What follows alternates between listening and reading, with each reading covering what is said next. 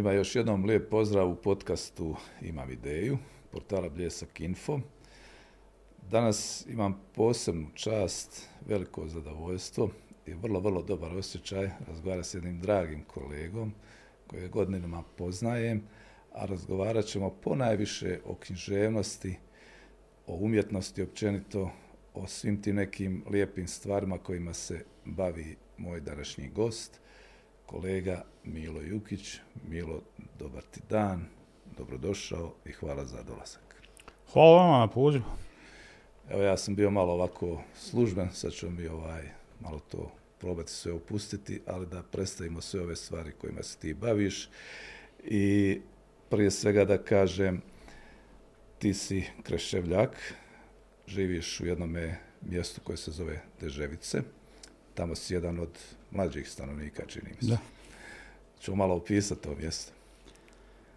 Uh, pa selo se zove Deževice i tako nije obično selo baš, ali prvo ću krenuti od kraja, znači, evo, oni u Hercegovini će možda, onim starijim, barem sjetit će se kad je Džemal Vjerić poginuo, znači, to je zadnje selo prema planini inače. Selo je na 912 metara nadmorske visine, ja sam u jednom kraju sela, inače zbijenog tipa, u tom dijelu nema baš ljudi, imam sedam mačaka, srna mi pase često ovako ispred kuće, jež nekad naiđe isto tako. Znam da sam recimo jesenas jednom bio devet dana, nisam ni jednog čovjeka vidio. A s druge strane, ima i živost, ima i događanja, pošto se u selu nalazi vrelo svetog Jakova, jedno svetište, znači po predaji je tu u 15. stoljeću živio u toj pećini sveti Jakov Markijski, poznat svetac katoličke crkve, znači veliki propovjednik ono, u cijelu Evropu je obušao u ono doba. I procjene su neke da oko 30.000 ljudi godišnje posjeti to svetište, tako da selo zna biti živo. Međutim, ja sam uglavnom izvan svega toga. O, fino mi je. Fino mi je tako. Srna je već navikla na mene, recimo, pričam joj. Iz početka je bježala, njen partner i sad pobjegne, on je nešto strašljiv. Možda je ljubomoran samo, ja. Pa ne znam, uglavnom ja joj pričam, a me malo pogleda i nastavi pas, tako da živim u nekoj simbiozi s prirodom, znači super mi. Mačka te čuva od vukova, srnu također, jel tako, tako da su zaštićen bar. Da, ovaj, e, Milo Jukić, ljudi koji se bave književnošću, književnošću ne trebaju uopće ovaj, postavljati nikome pitanja tko je taj, svi ga znaju u Bosni i Hercegovini, regiji pa i šire. Međutim, nije samo književnost ono čime se ti baviš, ali započet ćemo jednim segmentom koji je bitan za ovaj portal Bljesak Info. To su tvoji putopisi, kojih si uradio, čini mi se, 345. Sam dobro ja to da, brojao? Da. Treba brojati dotle, je li tako? Po meni je to usput, tako evo u petak ide 346 i Fađet Transilvanija, znači Da, 346 iz 17 država. Znači. To je jednoga dana krenulo, vjerojatno ne baš posve spontano, sa nekim planom, sa nekakvim planiranjima, gdje, kako i zašto. Kako je zapravo došlo do te ideje? Pa vjerojatno na nekoj kavi na koju smo naš urednik Berislav Jurić i ja sjedli, pa ono zna da ja putujem inače, znači nije, nisu moja putovanja vezana za putopisa i prije sam putovao puno, išao i na te književne rezidencije i književna dešanja i tako dalje, a i privatno, onako, i obiteljski, i svakako. I kao što na, ne, ne bi napisao neki putopis, pa i napisat ću, sjećam se da, da je prvi bio iz jednog sela pored Kreševa Vranci, jedno čudno selo, pa sam onda otišao na Pale, nekim poslom, pa usput i to. Pa sam u Bileću za Luto, radili smo i neku turističku kartu, činim se. To je bila 2014. I to je tako, pet sam ih napravio te jeseni 2014. i tu je negdje, eto tako, ne znam, zima naišla i prestalo samo od sebe. Onda je Bero jedno tako, pa kao što ti ne bi još tako ja razmislim, pa eto kad već lunjam, ono, mogu, brate, svakako fotografiram, svakako se skupi dojmova, pa i mogu probati. Tako je to krenulo nekad u proljeće 2016. I od tad je svakog petka objavim po jedan putopis. Uspije, znači... Znači, tjela. neki šest godina, šest i pol godina, malo, malo jače od šest i pol godina. Da, ovdje na Neretvi ima jedna seoce, zove se Mostar, kad već spominješ to prvo selo. Kad ćeš o njemu napraviti jedan putopis? Pa svu Hercegovinu sam u biti putopisao izuzev Mostara. Evo, Sad- ne voliš Mostar. Pa nije da ne volim, nego nekako to se može uvijek. I pa ako u Berković recimo treba otići, ono, Maksuz, ni, ono, a Mostar svakako se dođe u Mostar, pa moglo bi uvijek. E sad, dođem ja u zadnje vrijeme češće u Mostar i mislim da i dalje neću napisat ono, mostarski putopis, ali možda hoću recimo o Gorancima, možda od pod, po podveležju, možda ima oko Mostara tako zanimljivih krajeva o kojim čini im se niko ne piše. To malo me je početilo ono, prije neki godina sam često boravio u Dubrovniku i sad ono, Dubrovnik je svjetski poznata turistička destinacija, ali niko ne zna za odlična mjesta oko Dubrovnika, znači koja su blizu, ono, ne znam, negdje ima 7 km, 5 km, 10 i obilježena su ona, ali niko živ ne zna za njih. E, tako i Mostar, nekako sve, ono, u Mostaru se sve dešava. Međutim, ima oko Mostara jako zanimljivih stvari o kojim se bar u medijima slabo piše.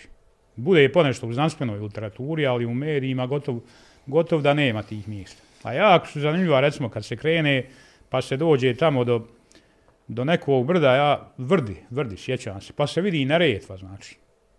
I Tak, ima takvih tura, pa možda takav neki putopis napravi. Da, pa dobro, podvelešci Pa onda Gorančani nekad kasnije ti zahvalni, da. Da. A kao kruna svega možda i Mostar. Koje zemlje si sve obišao do sada? Pa nije to, sad ono, ljudi će možda kriv dojam seć, nisam neki pravi putopisac, sad smo pravi putopisac, kad, kad to radi, on gleda malo da, da nađe neka mjesta koja će biti što zanimljivija publici, znači, je li to portal, je li to televizija, je li to radio, A ja idem tamo gdje se meni ide, znači uvažavam ja čitatelje, sve je to fino što oni čitaju i lajkaju i komentiraju i ne znam ja, i što prešute i što se izlaju na mene nekad i tako dalje. Ali ja idem tamo gdje se meni ide. Znači, kaj nisam možda pravi putopisac, prava slika nekog putopisa, tako i to, ne idem ja te svjetske neke destinacije, moj miljenko, sve je to lokalno, malte ne, znači srednja Europa, nešto zapadne, južne je tako, znači od Albanije, eto Albanija, Bugarska, Rumunjska, pa gore negdje do Češke, Slovačke, Njemačke, Francuske, Italije, i to je taj krug, znači ništa posebno. Nisam Znači- ja otišao na neke tamo, ne Na- znam, Naš ja. je kontinent za sada. Ne Ma na naravno, ma, Da. naravno. Mislim, kajem, ja sam neki lokalni putopisac, tako reći. Eto, te države oko nas, kako je ono bilo, Jugoslavija bila okružena brigama, ti sjećaš to kao Da, da, ono, da. Bugarska, Rumunjska, Italija i tako dalje. Eto, još malo oko toga i to je to. graničimo, da. Uglavnom po brigama, pa po brigama i Pa treba eto, malo, putovati. ja, malo dalje odem, ono, naravno, bit će ako Bog da još tih država, ali polako, mlad sam, čitav život je predavno, čemu žurba? Kako se putuje? Autostopom nije, to otpisujem odmah. Sjednem u, auto, ono, auto je, auto je 2002. godište, 20 godina, znači, i krene. Lako, Dva mladića, znači, lako, lako. da, a, recimo, kad se dođe u neko mjesto gdje se prije nije bilo, bez obzira na sva pomagala koja imamo, mobitele, navigacije, GPS, ovo ono, ovaj, šta je najčešće, šta je najteže da bi se, recimo, ušlo u srž mjesta i da bi ga se moglo onda fino, uvjetno rečeno, secirati? Pa evo ja jedino mogu preskočiti to da recimo u prosjeku možda 2,7 puta zalutam dok dođem do tog nekog centra. Sad, naravno, naravno ovisi o veličini mjesta. Radio sam i sela, ima jako zanimljivi sela, tipa jedne Zlakuse u Srbiji i tako dalje, bilo ih i još nekih gdje je sve ono na relativno malom prostoru. Ali radio sam recimo i Firencu ili Bratislavu, koji su veliki gradovi gdje gdje bi trebalo 5 dana da se, da se sve obiđe, onda kome će se opsivati to sve, naravno, onda se ide u taj neki centar i ono što je oko njega. E sad, naravno, da se ja malo, što kaže ko u ratovno topnička priprema, moram imati podatke šta je u tom gradu meni zanimljivo, meni, meni, opet ponavljam meni, jer evo, jer, recimo jedan primjer, Palma Nova, većina ljudi zna za Palma Novu, sigurno je, pa ne znam, sad ću lupiti, 20.000 ljudi iz BiH bilo u Palma Novi. Sad, zašto je bilo? Zato što, što su tamo oni outleti, što, što se tamo može odjeće kupiti odlične i ostalo. Sad Palma Nova je napravljena u obliku šestokrake zvijezde. Znači u srednjem vijeku, jedan od nekoliko gradova u Evropi takvih. I ja sam bio u toj šestokrakoj zvijezdi, znači to što je zidinama okruženo i sve. Ti outleti, to ja ne znam ni gdje su. E, opet se vratiti na ono da sam pravi putopisac. Navratio bi ja u te prodavnice, pa bi napravio putopis po outletima. E, to bi bilo čitano. To bi bilo čitano. Ne ova zvijezda neka, sjećam se naslova, davno je bilo, zvijezda koja je pala na zemlju. Znači, dva svijeta nekakva. Ovaj. E, sad zato kažem, zavisi kakvo je mjesto, šta mene u njemu zanima i koliko je mjesto, naravno.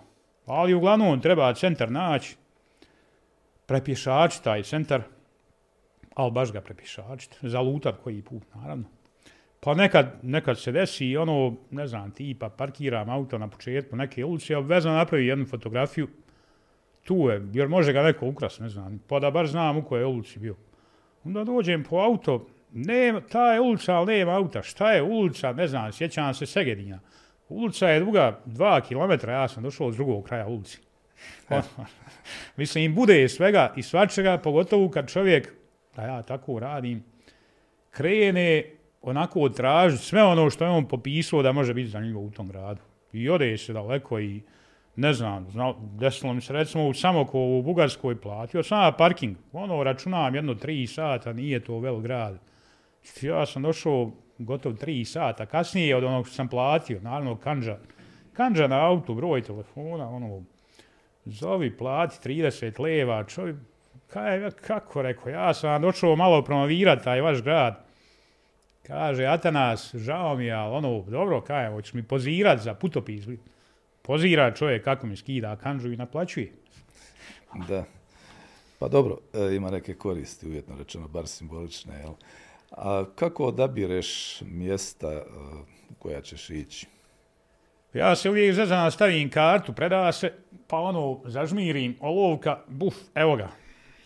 To je jedan sistem jedan sistem je, recimo, krenuo sam neku na određenu, na određenu stranu, ali je gužva za skretanje na tu desnu stranu. Što odak ja lijevo i tamo ima nešto. Mislim, realno upoznam se s određenim područjem, s određenim terenom, da vidim šta na tom širen terenu ima zanimljivo. O, treća stvar, neka mjesta, to se isto, kako zeza, malo ono, ko je izmišljena. Izmislio ih ja, ona ne postoji. ne, mislim, realno napravi se puno tih pretraga terena. Ono. Imamo da, s internet, mislim, sve se može doznat. Ne mora se preroditi ono, bezboj knjiga da bi saznalo šta gdje ima za nivo. I naravno, sad ima na laptopu, recimo, ne znam, deset nekih potencijalnih područja koja želim posjetiti. I neka neće doći nikad na red, naravno, evo, bila je ta Armenija i Gruzija, jedno vrlo atraktivno putovanje, međutim, sad je tamo rat, i ukrajinski i ovaj njihov tamo Armenija, Azerbejdžan i naravno nema ništa od toga. Ono, piši propalo. automobilom, da. Ma da, Do tako da bože moj, ali voli, više volim istok, uh, na istoku ima jako zanimljivih stvari. Znači, ta bugarska, rumunjska, ovo mi je bio osmi put u Rumunjskoj. Osmi put, ne kao putopisac, išao sam prije, to, čak sam jedan putopis napisao 2008. koji je preveden tamo i objavljen kod njih ova, istok, samo istok nema marketinga. Ova, ima fenomenalni stvari, čak se usuđujem reći u prosjeku, bar za ono što ja volim, bolji ih nego na zapadu. Ali niko za njih ne zna, jer nema marketinga. Da.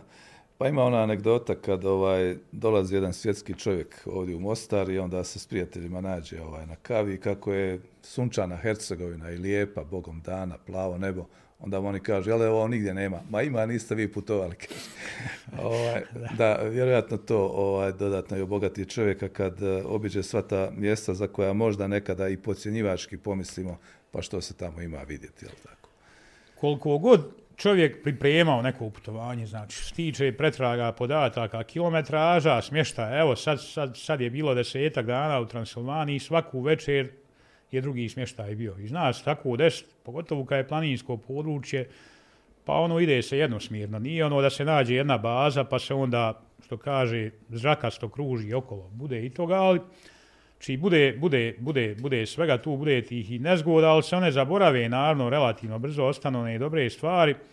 Ali kajem, koliko god čovjek pripremao, dočkaju ga iznenađenja. Evo sad, recimo, ja sam e, išao u Transilvaniju s osnovom idejom, oni imaju te crkve utvrde, sedam ih je pod, na, na popisu svjetske bašne, znači na UNESCO-ovom popisu, jer toga nema nigdje u Evropi, tako kako tamo ima. Ima inače nekoliko stotina crkava, ali sedam je baš ono.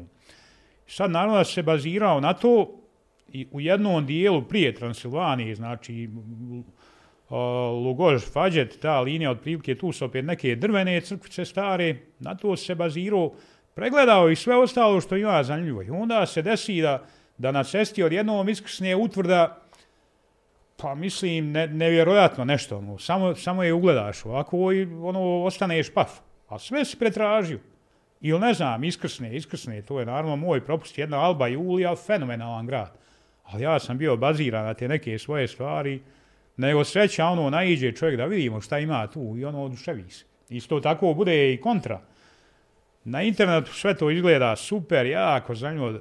Fotografije iz drona, kad se dođe tamo, to je posred grada, auti, auti, auti, piče na sve strane, znači ono dok, dok se obiđe ono što te zanima, izgubi sva draž. Ako ja moram preći 30 puta, a to ono, ja sam i nekakav kofol pisac, i nekakav fol umjetnik, ono, zamišljeno, zgazit će me auto.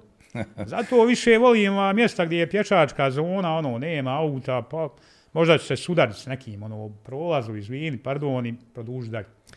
Pisac, da to smo kazali, to ćemo ovaj, sada odmah obrađivati, ali da nekako ovaj dio zaokružimo. Koliko tomova knjiga treba da to sve objavi, svi tvoji ruko, putopisi? Pa nedavno sam se potrudio, uh, sastaviti sve, sve te putopise i tamo, eto, ja ne znam sad koliko ono, nisam gledao u karticama, ali neki onaj fond Georgia 14 standardni onaj, neki 1920 stranica. Sad ukoliko to knjiga može stati, ne znam, bila je neka ideja iz početka da se ti putopis stavljaju u knjigu, pa je prošla jedna godina, druga godina, treća, ne se, tamo, sad, sad to može biti jedino neki deset knjiga, recimo. To je bez jedne fotografije, znači, samo naslov i tekst. 1920 stranica. Sada stavi, ne znam, po tri fotografije, ono, ode to na, na dvije i nešto. Da. Tako da ne znam da... Eto.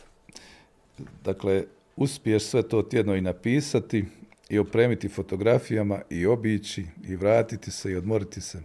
Pa dobro, u biti to je i odmor, znači, bude fizičkog umora, naravno, ono, u prosjeku uvijek bude neki 7-8 km u svakom gradu, jer ja ga doista želim pretabanat, što kaže, zavirti u svaki kutak, vidjeti šta ima zanimljivo, jer nekako, ono, mediji, rad, mediji su industrija i to se i kad ima e, neki reportaža i slično, mahom se fotografiraju iste stvari. A, a nekako se ne zađe, bude još zanimljivih stvari o kojih niko ne piše. Ja želim i te druge stvari naći. Ali da. kažem, oprosti, o, koliko god se fizički eventualno čovjek umori, toliko, ga, ta, toliko se psiha odmori i onda se to prelijeva, valjda, znači, nestaje i fizički umor. Stari bi ljudi kazali, sve će se to sinko jednom dobrom vratiti, nadajmo se da hoće.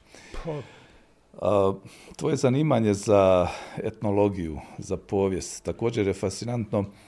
A, bilo bi sad meni vrlo teško i nabrojati sve ono što si ti ovaj, e, objavio, istražio, gdje si sve bio, čime se sve bavio, ali moramo to u temu otvoriti. Kako si počeo se za to zanimati? Pa teško je sad toga uopće si naš, imam ja godina, fini.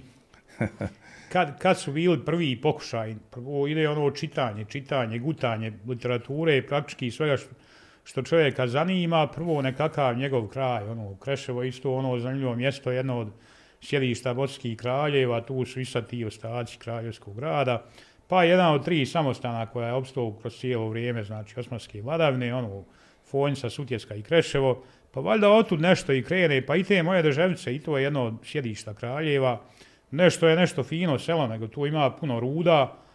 I naravno gdje ima ruda, ono ima i posla, gdje ima posla, ima para, a gdje ima para, eto i vladara, naravno, ono, s tim što ja to nekad kajem, eto i fratara, pošto je tu na isto izađe, pa otud je nekud krenulo, taj, to, krenulo to zanimanje za, za povijest i tako, vjerojatno su bili, nevjerojatno, prvo su bili neki novinski članci, pa sam primijetio ono da, sve češće dok sam bio novinar, ono, ubacujem te neke teme iz povijesti, motive iz povijesti, u te članke, a onda sam čitajući shvatio nekako, pa mogu bi ja neki člančić napisati.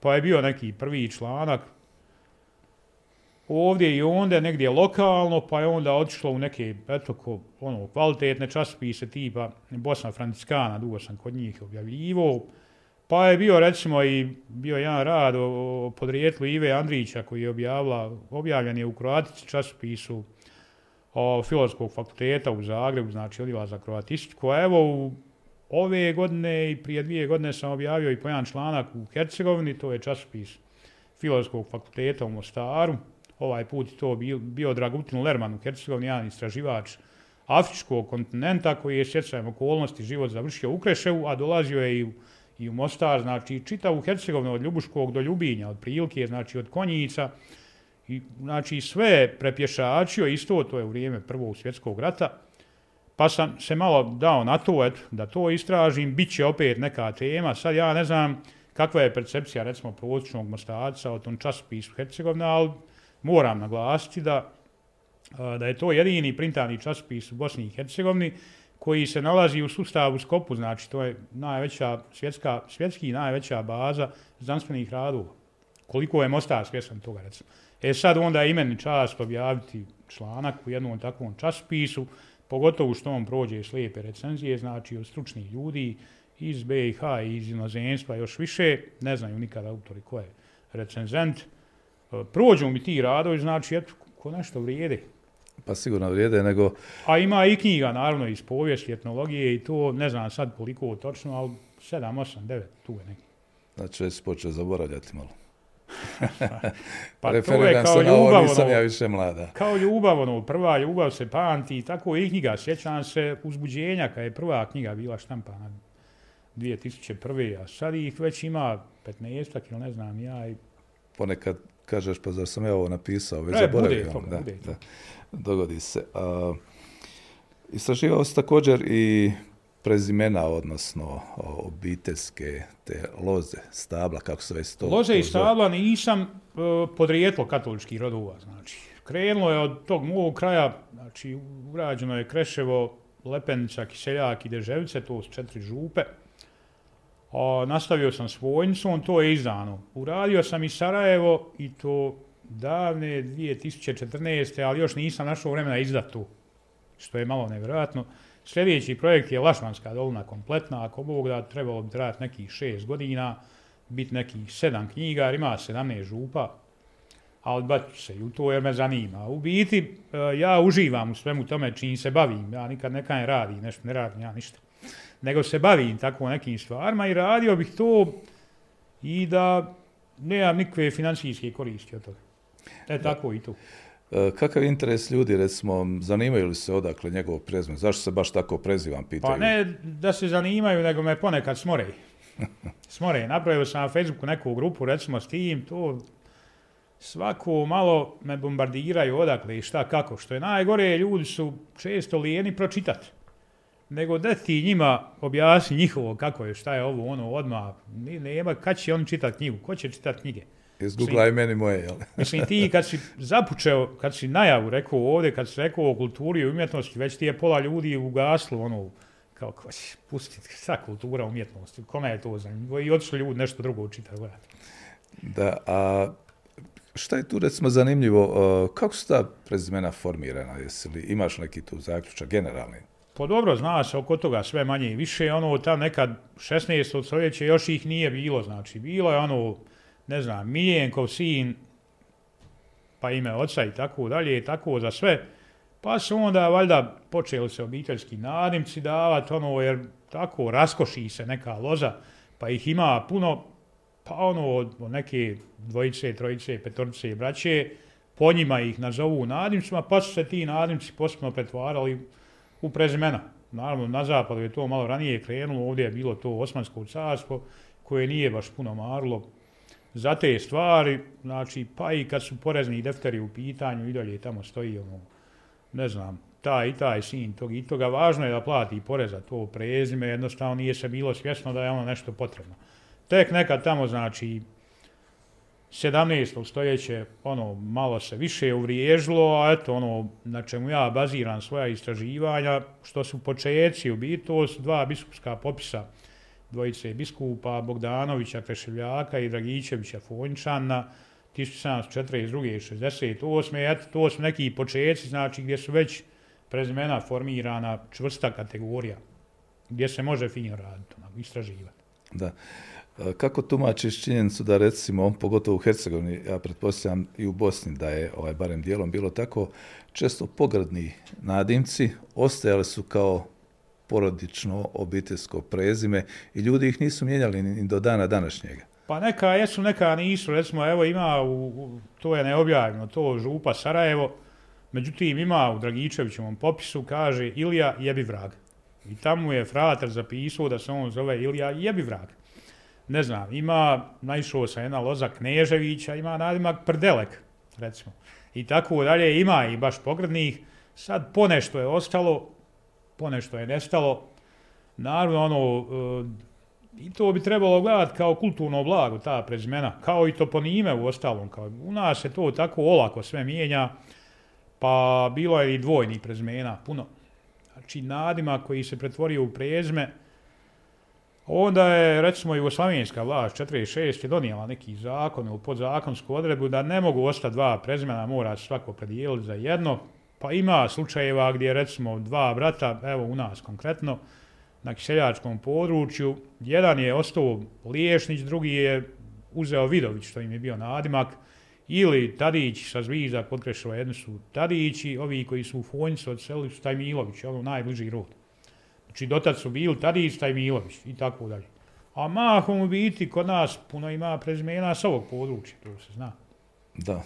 Ko je htio zadržati dva prezimena, morao je seliti u Španjolsku, vjerujem. Pa, pa dobro, manje i više to je forma, ali kažem, ono, rodovi su slični, ono, dobro, Kreševo je izuzeta, Kreševo Fonjica, recimo, to su stare gradske sunije, stare čaršije, koje su bile dominantno katoličke, ono, i tu ima domaćih rodova. Međutim, recimo, Kiseljak već, mahom sto da se nici ili Hercegovina, zapadna uglavnom, nešto istočna i Imotska krajina.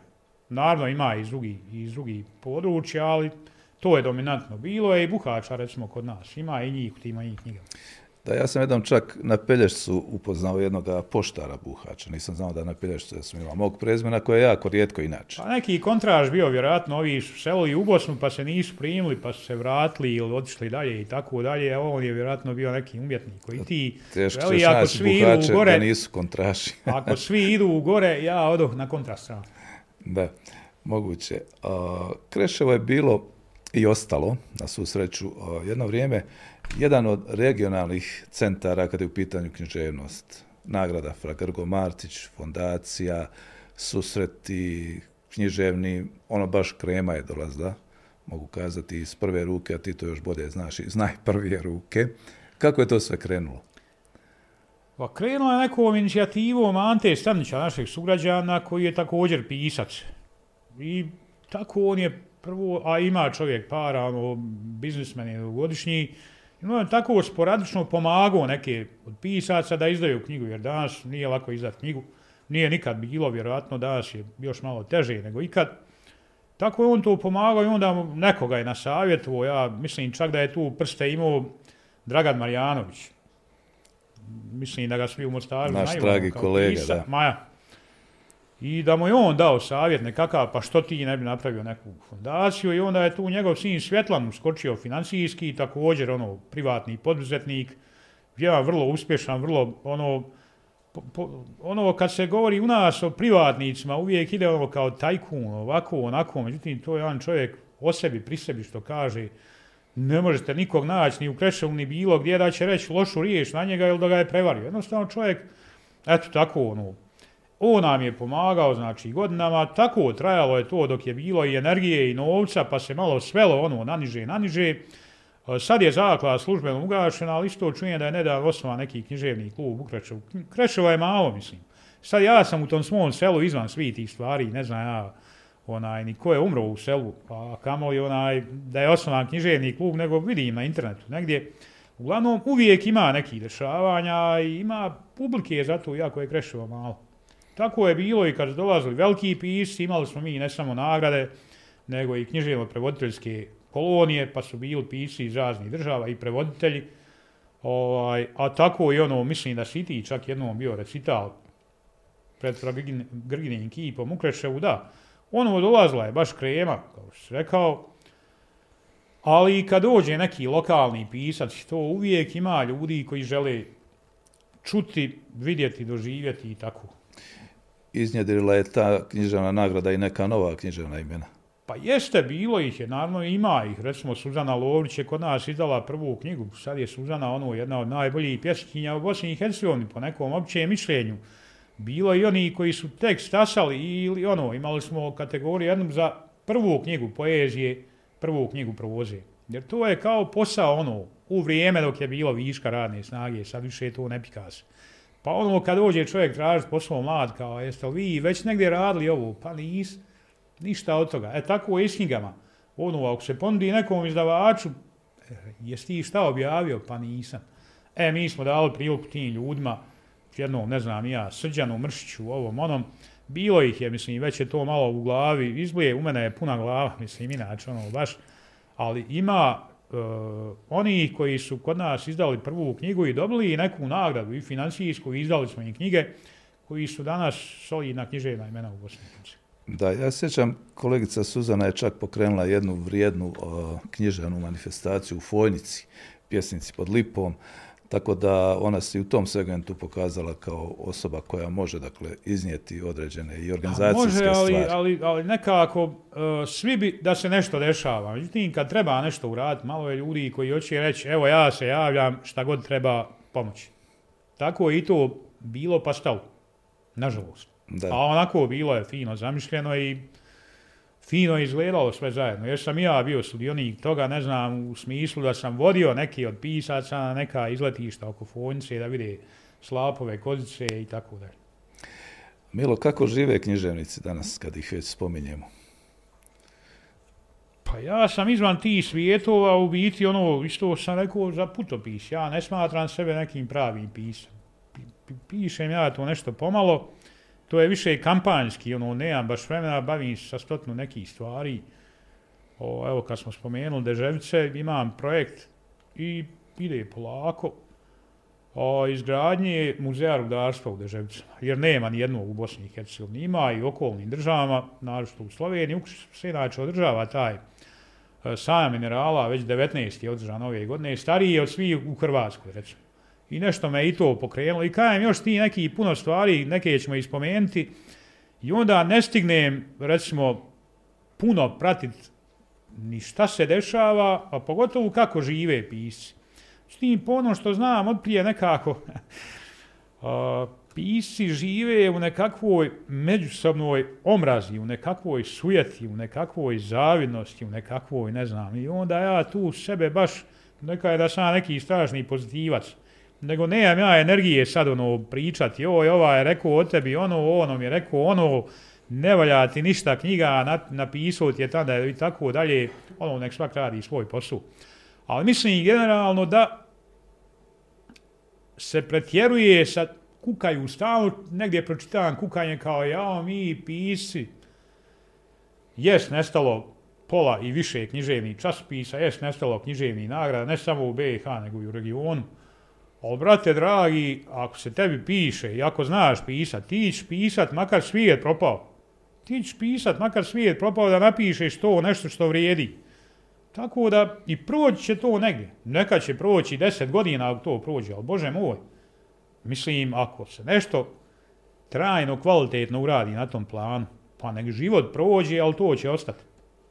Međutim, nekako svi bi nekakav uspjeh, svi bi nekakve, nekakvu medijsku popularnost, neki publicitet, nešto ovo, ono, to najmanje ima veze s pisanjem, mislim. Ima, ima ovdje u Hercegovini par pisaca, pjesnika, pogotovo, koji nema njihovi intervjua, ponovno, svi ih cijene, u sve antologije ulaze, odlični su pjesnici. A ima oni koji, brate, ima, pa ja ne znam, da je, da je Puračić u Hercegovini i da je Vašar, oni bi tu učitali svoje stihove, koji uglavnom ne vrijede. Tako da, Mislim da ima previše kuknjave, a premalo kvalitetnog rada kad su u pitanju pisi. Ali generalno u Bosni i Hercegovini čini mi se ima jedna grupacija autora koji se mogu nositi sa svjetskom konkurencijom, možda evropskom bar. Pa ima, sigurno, sigurno ima, sigurno ima, čak se usuđujem reći ljudi koji su iznad tih prosjeka, međutim mi pripadamo jednom malom jeziku, u svjetskim razmjerima zanemarivom, praktički pa gotovo nepostojeće. Mislim, mi smo neka točkica na karti svijeta, naš jezik je ista takva točkica i teško će, teško se dolazi, i mislim, teško se rade i prevodi i izdanja vani, ali eto, poneko uspije. E, sigurno među onim koji su uspjeli u tom nečemu, ima oni koji manje vrijede, nego oni koji nisu možda napravili ništa tu, im se knjige izdaju i ono tu su dobacili što kaže, dalje ne mogu na stranu kvaliteta, pa dobro, život nije uvijek pravedan, bože moj, nema tu šta. Tako da će neka velika dijela ostati u okviru našeg jezika, nikad se za njih neće saznati, a neka će obi čitav svijet, ne mora znači da vrijede. Miro Petrović je napisao jednu izvrsnu pjesmu na tu temu koja se zove Dvojica. Pa evo, koga zanima da ja puno ne pričam, sad nek pročita tu pjesmu, sve će mu biti jasno. Ono, neki je toskanski vojvoda zašao u selo i selo ima dvije ulice. Ono, on, a selo je imalo dva slikara koja su isto slikala. Kao Petra Gudelja, tam što kaže, ono, oni njegovi kovači seoski, što jedan zamisli orla, drugi ga iskuje. Tako i ovdje bilo, znači isto su vrijedili. Sad, kuće je lijevo, neko je rekao, idemo desno. I to je bio Da Vinci, on je postao svjetski poznat i ostaće za sva vremena dok svijeta i vijeka. Onaj drugi koji je bio isto tako kvaliteta, ne znamo ni kako se zvao. Zaboravljeno. Treba malo isveće možda. Ne ima dobar marketing, da. A, izdaju li se knjige danas? Evo kazao se izdaju knjige. Pa ja mislim da se izdaju ko nikad. Nikad nije bilo teže izdati knjigu, ali izdaju se ko nikad. Zašto? Zato što autori plaćaju izdavanje. Imam ja i malu izdavačku kuću, Klepsidra se zove, izdao sam nešto knjiga, a u biti mi zadnjih godina više služi da ja ne moram oljakat nekog da izdam moju knjigu, pogotovo te stvari koje nisu neke komercijalne naravi, tipa nešto iz povijesti, iz etnologije, iz ovog, iz onog, koga to zanima, ko će to kupovat. Mislim, zanima ljude ako se veže za politiku i takve stvari, ali neko je proučavao neki kraj, ne znam, to po ime, koga to zanima, to će se prodati u 15 E, da ne mora nikom, fino imam svoju zavačku kuću. Či izdaju se knjige, međutim, tužno je što se izdaju tolike knjige. Odoše je brda, šume je bez veze. Na, ja bi stvarno uveo... Misliš da se ne čitaju dovoljno? Ne vrijede dovoljno. Ja bi prvo uveo obvezu da svako ko će izdati knjigu za jednu knjigu mora posaditi, ne znam ja, 50 sadnica nečega. Ne znam. Jer uništi ovo, ne znam, od čega se pravi bukovina, vjerojatno celuloza, kako papir, uništi, uniše neki ljudi, čitava brda, to ništa ne vrijedi. Da, ali kako se nam izgledi da recimo svi prijeđemo ovaj, umjesto u knjige na ovaj display neki? Če to biti budućnost? Pa budućnost vjerojatno hoće, ali bez mene. Mislim, evo, kod nas budu te promocije i ovo ono i onda se autori poklone knjige, ne znam, ja, tako nekim svojim prijateljima. Ja sam neke godine u Velenju, uh, preveli su mi gore, bio sam na rezidenciji, jedna od rezidencija bila je Velenje, znači Ivo Stropnik, ja njihov pjesnik, odličan i organizator, odličan, ima Lirikum Fest, jedan festival gdje sudjeluju pjesnici od, ne znam, gore, od, od Latvije do, do Crne Gore i Makedonije. I sad izdali su mi oni nešto to, preveli su na slovenski, izdali. Tako ja isto očekujem, uručit će mi neku knjigu to kao jednog od autora. Ne, on mi uključuje taj elektronski čitač na kojem ima ne samo ta knjiga, nego čitava jedna aleksandrijska knjižnica, knjiga na 15 jezika, čini se. Sve to stane. Da. Ali ja sam samo otvorio, vidio šta ima. Ipak volim, jes da je vid malo oslabio i to, ali onako upit lampu i ono, poravnat knjigu ovako, ono, na. Knjiga je knjiga. I čitati. Mada se on napravili ono vrlo vješto, ima tamo i kao ono list je zavraćan, pa nešto, ali nije to to. Ali jes, to je budućnost, vjerojatno. Da, ali ja sjećam dok sam išao u školu, pa kad smo čitali autore, ili za lektiru, ili zato što smo htjeli, neki književnici su bili u istinu autoritet u društvu, bili su cijenjeni, imali su svoje mjesto, svoj ugled, svoj status. Kako je to danas? Imamo li mi književnike do kojih društvo drži i obratno? Pa društvo baš i ne. Poneko da, ali su vrlo rijetki slučajevi, a i to je, mislim, jedna od posljedica tog e, pretjeranog izdavaštva, što se izdaje sve i svašta. Kaže jedan srednjovjekovni, tako najbolji znanstvenik u nekoj oblasti, imao je možda 300 knjiga u svojoj knjižnici. Jer ih više nije bilo dostupno uopće u njegovom životu, u svemu što pa bio je najjači. Danas, danas meni godišnje stigne poštar mi donese bar 50 knjiga. Poštar donese meni koji sam niko i ništa. Da ne govorim tam nekom ko ima veliku izdavačku kuću koliko mu rukopisa prispije. To stotne rukopisa. Pa nama je na natječaj jedne godine stiglo stotnu 34 rukopisa. Bila je samo Bosna i Hercegovina. Znači. Jer je bilo ideja da to bude ono BHSC jezici. Onda Amir Brka koji je bio od početka do kraja tu. Kaj ljudi, kad ćemo mi to pročitati? Jer stići će 800 rukopisa. A tako i to. Znači, prije se znalo šta može u štampu. Nije moglo proći nešto bez, naravno, bilo je politike kao što i uvijek ima, ajmo to zanemariti, ali kad je kvaliteta neka u pitanju, stvarno je sve prolazilo sito i rešeto i kad prođe sve to, ne jedno, sito i rešeto, onda ide u štampu i znalo se, ako neko izdaje knjige i neko piše te knjige, on ima nekog kruva u njemu, što kažu, kruva, ne kruh, kruv. A danas, ima ljudi koji su izdali 30 knjiga, ali žal Bože šume, kaže. Tako da, praktički je nastupla devalvacija tog zanimanja. I onda i oni koji vrijede, odjednom i nema nigdje, jer neko drugi ima bolje veze u medijima, ima više ljudi poznaje među tim pisima, platit će da mu napišu dobre recenzije, platit će da mu prevedu knjige na neke jezike, da budu objavljene i onda će reći ovamo, ti ga zvati u podcast i reće, e, meni je izdana knjiga u Kini, na kineskom, ono, bit će sal ponosan. U biti on platio, recimo da mu prevedu knjigu na mandarinski i da mu je tamo izdaju. Ja nisam i nemam, kad je nemam para i ne zanima me puno, ali taj će biti ne veći pisac od mene, lako je od mene biti veći i bolji pisac, ali bit će bolji pjesnik od pokojnog Stevana Tontića, ne znam ja. Ili od Amira Brki, evo spomenu ga, ja, naši stvarno najbolji pjesnika, ono, jer Amir živi u Tešnju, Amir u toj svojoj maloj čači, ono, i, kako kaže, u Sarajevu me uvijek pitaju šta ti čekaš, kao šta, šta čekam, ću u Sarajevu, kaj neću u Sarajevu.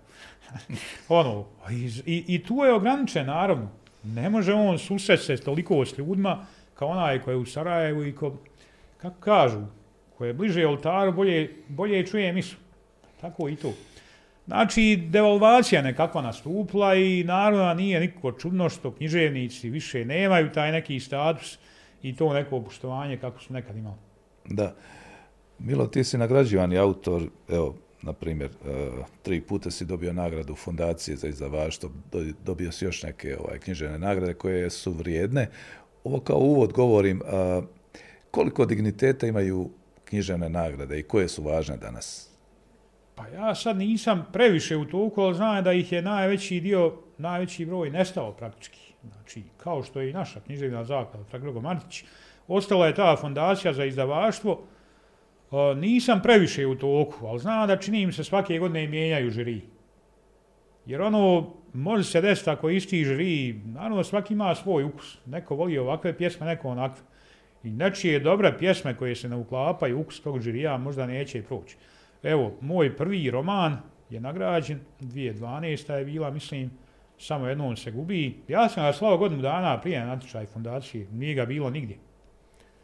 Sad bila je neka ideja, nešto u Zagrebu će se izdati jedan izdavač od manjih izdavača, međutim i on je čekao poticaj od države i tako dalje. Meni je iskrslo ovamo novi rok, preko idem ga ponovo poslati. Ne gubim ništa. Ono, prošao. Zašto? Bio drugi živi ljudi, drugačijeg ukusa tamo i tako je prošlo. Ovaj, koliko poštenja u svemu tome ima? Mi u zakladu smo imali jednu jaku ekipu koju je mogao podmiti sam dragi Bog i niko više. Znali smo diskvalificirati vrlo jake autore, jer je bilo ono uvijed da ne smije ništa biti nigdje objavljeno. A Amir Brka, opet ga treći put spominjem, on je nešto kao, mislim, grubo rečeno, knjiženi policajac, ne u smislu policajac, nego čovjek prati sve časopise, sve živo na našim jezicima što se izdaje, sve mu dolazi kući I, i, I zna sve šta je ko objavio. Znači, znaš, tako i Stevan Tontić, eto, pokoj mu duši, umro je. Sjedli smo jesenas u Novom Sadu, baš kad sam putopi ispravio, to je zadnji susret bio. Znači, ljudi su znali sve. Bilo je oni koji, se, koji bi se naljutili kad budu iskvalificirani. Kao, on je faca, on je bog, on je veliki... Nas nije zanimalo ko je bog, nego ko se uklopio u propozicije i ko je napisao nešto kvalitetno. I to je bio, bilo jedino mjerlo. I bilo je sumničavosti iz početka, joj, to će oni podijeliti po nekoj nacionalnoj šemi tamo vamo. Ali shvatili su ljudi vrlo brzo, već tamo drugi i treći načaj da nema tu ni nacionalne šeme, ni ko je pjesnički bog, ko je faca neka, nego ko je poslao dobar rukopis. E sad kako je drugdje?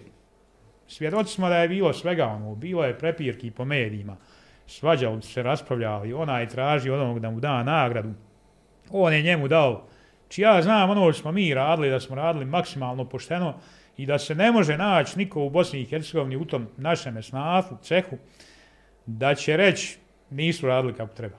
I to je neka zadovoljština. Naravno. A, ja sam imao zadovoljstvo da sam uspio napraviti sa pokojnim Stevanom jedan intervju upravo za bljesak i uh, fascinantan je čovjek bio, sjećam ga se rado i ovo dobro je da smo ga ovaj, spomenuli, nažalost pokojnije. A kad su pitanje ove književne nagrade koje imaju rating koje zvuče e, uh, VBZ-ova, Meša Selimović, e, Ninova nagrada, koliko one mogu pomoći pisu, recimo da ono što kažu se vine u orbitu? Ja ću prije toga reći nešto drugo što me nisi pitao, a povezano je sa zakladom, sa statusom pisac Lanije. VVZ-u nagradu dobila Marina Štur-Puklovski. Ninovu nagradu dobio je Igor Marojević. Mi smo, e, radeć književno-prevoditeljske kolonije, jedne godine imali na istoj koloniji Marinu Štur-Puklovski i Igora Marojevića. Znači, znali smo neko će dobiti nagradu, nego smo nekako trudili se da dovedemo imena koja ne nešto znači, značili su oni prije, naravno, ali koja stvarno mogu nešto dati. O, i, i, I on su to i pokazali, znači, eto, potrefilo se da, da za jednu godinu dvoje ljudi koji smo mi izvali je dobilo te neke najvažnije nagrade. Ne znam kako se tamo odnosi. Pomoć može sigurno, ali očito nije dovoljno samo to. Imamo dobitnika VBZ ove nagrade koji su ostali na toj knjizi, više nikad ništa nisu napisali, nigde ih nema, Nigdje ih nema, doslovno. A ima oni koji... Su tu i počeli i onda i potvrda bila. krenuli za pravi. Tako i Ninova nagrada, pogotovo u njih je to... Vječito ima neki svađa nekako, puno više nekoliko drugih nagrada. Bilo ih je i prošle i pretprošle i svake godine i doista neki autori su ostali na toj knjizi nagrađenoj i nigdje ih više nema. Zašto, kako, To da. ne može niko objaviti. Možda su dovoljno zaradili pa ne žele više pisati. ja, vele je ono, ko će više pisati knjige, ko, ko to čita, niko to ne čita. Tako. Da, ali koincidencija, ja sam e, kolegicu Marinu Šur-Puhlovski upoznao u Krešovu. da. I ovaj, da malo sad napravimo izlet u tvoje filmsko stvaralaštvo. Tu si nešto snimio, radio scenarije, ali si bio i redatelj odakle tu svemu tome. Ne, ne, da ne, ne vjerujem da možeš, nego kako stižeš i to. Ma ja ne znam ni kako se šta desi, ni, ni zašto se desi, recimo, ali to je konkretno krenulo 2010. E, tad smo radili jedan dokumentarac u Fragrgi Martiću. Hamdija Karalić iz Sarajeva bio je redatelj, ja sam radio scenarij. O, napravili smo to tako kako smo mi znali. Pa sam onda bio u HTV-u ekipi koja je radila isto dokumentarac u Fragrgi Martiću. Naravno, nezaobilazno je bilo Kreševo i sve to i tako smo od nekud kontaktirali. Melon kao bili vi dali dobar honorar, sjećam se ono, ja šokirao, ono, malo te ja nisam ništa radio, nego se malo igrao, ono, kao i u svemu se igramac, palo neki ovako 5000 kuna, ne znam, meni smiješno bilo. Tu je bilo, e onda je došlo, zove me Tvrtko Milović, konkretno, mislim, može se reći imenom, prezmenom, a kako ono ide i kod nas, kad ćemo kavu pit? Vaj, E, kao šta misliš da ti, pa ako meni je malo smiješno bilo, pa evo mogu to javno reći, znači uradio sam taj dokumentarni serijal Bosna u Franjevačkim ljetopisma, 12 epizoda po 25 minuta, o, i scenarij i režija. Imao sam tu 13 doktora povijesnih znanosti, to kažu nije zabilježeno u bivšoj Jugoslaviji, ne znam koliko magistara još pored toga. Sve sam i sam kontaktirao, svima sam sam pitanja pripremao, sve sam razgovore te vodio ja, znači preslušao je milijardu puta dok nađem ono, ono što, nešto meni treba, nego ono što stvarno jest nisam držao ni jednu stranu, nije bilo politike, znači nije bilo ništa i ono dobilo je stvarno dobre ocjene, kako od ljudi, ono, tako i od onih koji su to, koji su financirali sve to, to je bila BHTV, znači državna televizija. A, u svemu tome u biti, evo ja ću sad to javno reći, ja u životu pošteno nisam pogledao dokumentarni film. Sad, ja to kad nekom kažem, kad se usudim reći, kako, kako si radio? Radio sam od prilike kako bih ja pravio dokumentarac ili dokumentarni. To bi trebalo tako, ta, idem ja to tako uraditi. E, jedino sam u arhivu gore tražeći stare snimke, recimo pogledao ponešto dobrih filmova, konkretno Filipovićevi, baš ih je bilo ono, o Hercegovni istočnoj najviše. O, I tako ponekog drugog, ali prije toga ja ni kao gledatelj stvarno nisam imao iskustva, ovaj, kako je to, ne znam šta je tvrtku bilo, pa je mene pitao. Valjda računaju da se malo bavim tom povješću i to. Uglavnom, opet mora reći, nisam pravi filmar Miljenko. Znači, ja sam u svemu priučen i putopisac, i pisac, i povješćar, i, i filmaš i tako dalje. Ovo će ja isjeći sam ti. Ma ne, ja se malo igram tu, svemu ono uživam, u tome radio bi sve te stvari i da, i da nema tih nekih ozbiljnih projekata, kako danas kažu. Pa samo da definiramo ulogu kolege Tvrtka Milovića, zao te kao urednik programa, je li tako? Zvao me kao urednik dokumentarno, dokumentarno zabavnog programa, mislim da se tako zvao, BHTV, da. I tako je to krenulo, evo ove godine a, smo kandidirali opet jedan projekt fondaciji za kinematografiju, sad je to privatna ekipa, naš četvorca, o kraju tvrtku, podržala nas je fondacija nekim iznosom, koji nije baš koliko bi mi željeli, koliko bi nam trebalo, ali možda je realan. Ne znam kako oni gore odlučuju. Mislim, ja ne znam nikog od tih ljudi, ni sam u tim svijetovima. Ono, tako da ne mogu reći ni jest realno, ni nije realno. Ono, tvrtko je producent, on će znat bolje. Ja sam uradio scenarij, malo ću pomoći u, u režiji i tako u tim stvarima, u izboru sugovornika i to, ono, oni dalje nek se bore. Ali već imamo planove i za narednu godinu. Planovi? Planove, evo recimo, ja ne znam, baš sam pričali smo neki dan, Džemal Bijedićan, evo drugi put, da znači poginuo iznad mog sela. Nema o njemu dokumentarnog filma, ali ja, men to, ja ne mogu shvatiti zašto nema i kako nema. Toliko zanimljiva ličnost.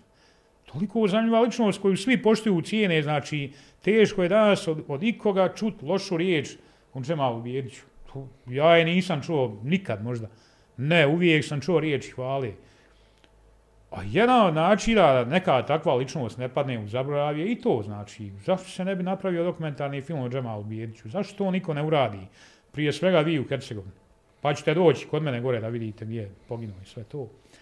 Ali mi je nesvatljivo. Znači, mi smo neki dan sjeli o kome bi iduće godine pa, mogli. Svatljivo je, Milo. Imamo, imamo čovjeka koji će to uraditi bolje od nekoga u Hercegovini. Mm, Evo ga ovdje ispred ne, mene. Ne, ali zašto, nije mi jasno zašto to neko iz Hercegovine ne ura. Ima ovdje ljudi koji se bave time. Da, naravno. I stvarno bi to u, trebalo. Si, ali, ali je vrijedno o samim tim što, evo, kazao si, treba to uraditi i bit će urađeno, tako da. Mislim, čovjek je, čovjek je bio neponovljiv. Nije u tom socijalističkom sustavu bilo nekog koga bi ja stavio uzbog po njemu, koji je bio toliko narodski čovjek, koji je mogao bez pratnje otići bilo gdje, bez ikve policije, bez ikvi, evo imamo danas političare, mislim, svi oni oko njih u dijelima su ako nekakvi security, evo Džemal Bijedić je mogao otići i u Ljubinje, i u široki, i na široki brijeg, i bilo gdje, ono, jer je, jer se trudio za ovu zemlju, za ove ljude i treba mu zahvaliti na neki način, pa jedan načina je i to. Da. Koji su još planovi, Milo? Osim filmskih, što je sa književnošću, nastavit će se, pretpostavljam, ove putopisne reportaže. Što se planiraš? Pa ja sam u jednoj nezahvalnoj poziciji. Ja volio sam, kako ono Šobić kaže, pa da budem, ne znam, da ukrotim struju i naučim da popravljam. Ja ne znam ništa raditi u životu, nego eto, Ne znaš popraviti bojler, jel? Ma ne znam ništa radi, znači ništa, ništa, ništa, nego eto malo piskaran. To, aj, sad, to je dvosjekli imač. Koliko god to bilo na jedan način i cijenjeno i zanimljivo, ali ne može čovjek ostati. Ja se zadnjih godina e, često štresujem kad me neko zove na kavu, jer ta kava obično bude, e, znaš šta, ja imam jednu ideju, to je taj naziv, ali, al neko bi to trebao napisati. Neko bi to trebao napisati. I ja da imam trojicu ili četvoricu, evo ovaki neki koja, zadnjih pet godina imali bi šta raditi, znači da, da ne mogu dignuti glavi. Ja sam počeo odbijati odavno puno poslova, poslova, tako kažem, naprosto slagao sam nekim ljudima, bude kao početi to pisat. Evo na proljeće, to je ona magična forma, isto od ponedeljka, kao od ponedeljka ću prestati početi, tako, e, tako na proljeće se dođe proljeće, ja nisam stigu ono, ni blizu što sam trebao završiti dotad.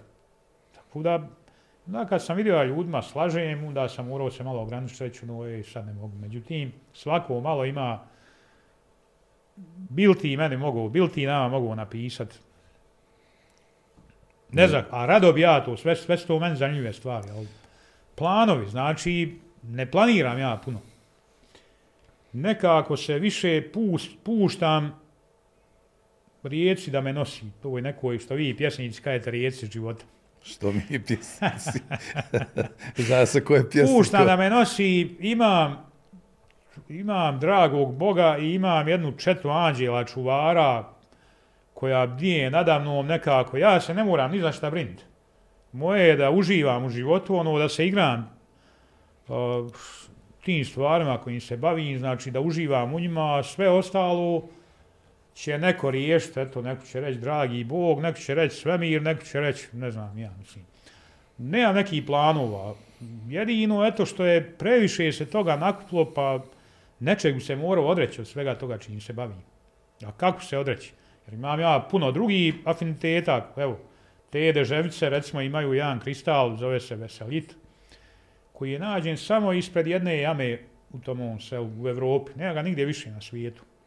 Jedno se vrijeme ima... ti malo intenzivnije bavio tim kristalima istraživanjima. Bavio sam se puno, ali dobro, ja sam rudarsku tehničku završio među ostalim i radio sam rudarskom podzeću, bar, ali ne ja tog dovoljno znanja, recimo, evo i za, ovo, za ovaj projekat Geostaza i Rudarskog muzeja rudarstva, sa stručne strane će ga voziti profesor dr. Hazin Hrvatović, u stvari akademik Hazin Hrvatović, naš najbolji geolog u Bosni i Hercegovini, već je uradio projekt, već je troškovnik, već to ide. O, ja imam nekog, kao i o svemu, imam nekog površnog znanja.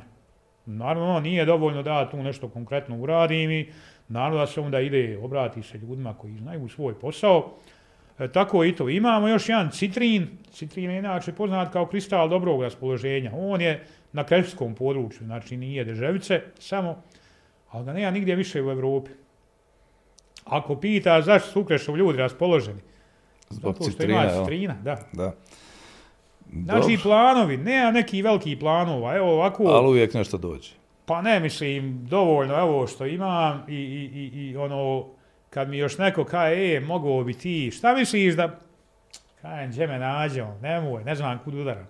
Jer ne bi volio da mi se išta ovog pretvori u posao. Ako se to pretvori u posao, nema ništa od toga. Nema zadovoljstva onda ništa. To više nije to. Znači da. igrat se. Čuvaj srnu, mace, ježa, što se već imaš. Uživaj u deževicama. Hvala za gostovanje u našem podcastu. Mi ćemo se naravno i dalje viđati sa zadovoljstvom, čitati tvoje putopise i ostalo, gledati filmove i nadam se nekom što, što skorijem susretu. Ako Bog da povoda se uvijek nađe, pogotovo evo, i kod tebe i kod mene koji se bavimo razno raznim stvarima, pa da će Bog, samo ono Bože zdravlja, to je sve. Hvala Milo. Naš gost u podcastu Imam ideju, portala Bljesak Info, ovaj put bio je kolega Milo Jukić, čovjek koji ima bezbroj ideja. Sve ste čuli, ali bit će naravno prilike da čujete još puno toga u nekim drugim nastavcima. Hvala vam što nas pratite, pretplatite se na naš kanal i gledajte da nas gledate.